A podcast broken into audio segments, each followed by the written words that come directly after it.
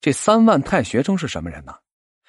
能在汉朝入读太学，不是地方豪强的孩子，就是门阀贵族的子弟，再不济啊，也是出身于各地的书香门第。从某种程度上讲，太学生可以代表其家族的倾向。李英、郭泰、贾彪等士人能得到太学生的支持，如果发展壮大，这股力量那足以撼动天下。汉桓帝是再也坐不住了，而世人的炮弹依旧不停的射向太监党。宛城的刽子手富商全家二百口被杀，大太监徐晃的侄子被杀，小太监赵金被杀，而执行者呀，就是后来玩美人计的王允。在世人眼中啊，自己那是为国除贼，可在汉桓帝眼中，这是对皇权的挑战呢。于是汉桓帝就颁布圣旨，要求海内同胞逮捕党人，大家一起是拱卫皇帝，保卫大汉江山。党人的称号呢是太监赠送的，说世人养太学生，结交地方名士，同气连枝，诽谤朝廷，所以是结党。李英被抓后啊，牵连者有二百多人，这些人不是闻名天下的学者，就是德才兼备的官员。他们都是独立的个体啊，但连在一起，那就是撼动天下的大王。党人可能没有想要建立氏族的天下，但他们此时的勇气和热血，那真的特别的棒。而汉桓帝不可能放弃太监，他明知太监们作恶多端，但依然要重用太监，不然呢，皇权就会成为空中楼阁呀。一六七年，第一次党锢之祸终于结案了。李英很有斗争经验，他在狱中牵连出很多太监子弟，太监们呢非常的恐惧，于是党人就被释放回乡，但却被禁锢终身，一辈子不能做官，只能是老老实实的在家待着。第一次正式交锋算是平手吧，可下一次交手，就要杀的人头滚滚啦。汉桓帝的后宫有五千多名宫女。可一个孩子也没能生出来，他比较宠信的是平民女子田胜，并且想立田胜为皇后，可大臣不允许啊。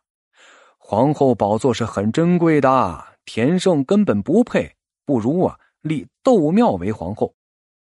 汉桓帝没办法呀，虽然他一点也不喜欢窦庙，可又不能无视大臣的意见，于是啊，终于就封了窦庙为皇后，然后呢，又把窦庙的父亲。窦武封为了城门校尉，而自己依然宠信田胜。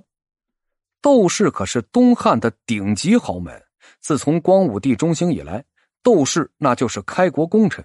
此后又一直往宫里送女孩，几百年来出过很多的后妃、大臣、将军。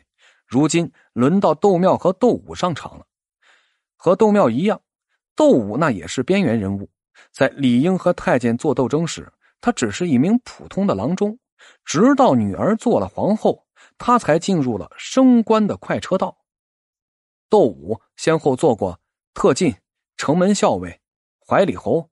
一六七年，汉桓帝去世之后，窦武就一跃成为了大将军，和女儿窦太后一起执掌朝政。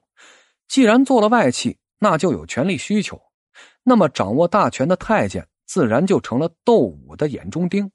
他想把太监占据的资源给夺走，然后组建自己的势力。那么如此一来，窦武就和世人有了共同的目标。他们打算是一举铲除太监，瓜分太监党的资源。有的要名，有的要利，有的要理想。哎，总之啊，各取所需。而窦武想要拉拢的盟友叫陈凡。此时的陈凡呢，已经八十多岁了，他被太监骂作老不死的。他也荣登语文课本《滕王阁序》中的“人杰地灵，徐汝下陈凡之榻”，说的呀就是他。李英被捕入狱时，陈凡是太尉。那时啊，他因为反对汉桓帝逮捕党人而被免职。一六八年，窦太后又让陈凡出任太傅，让他和大将军窦武、司徒胡广一起录尚书事。这个三人小组可以全权处理汉朝的政务。他们迎奉十二岁的刘宏为皇帝，也就是后来的汉灵帝。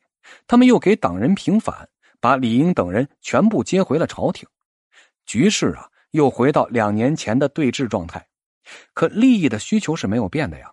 窦武和陈凡都想打败太监，到时君子临朝，大汉的太平盛世就来了。说干就干，窦武和窦太后说呀：“太监都他妈不是好东西，咱们赶紧把他们都杀了吧，立国、立家、立己，大吉呀！”窦太后说：“不行啊，太监掌权是汉家制度，不能废。”窦武又说：“闺女，听爹的，杀了吧。”窦太后说：“不杀。”哼。如此三番五次，老爸是始终不能说服女儿。不仅事情没办成，反倒让太监们都知道了窦武要杀人。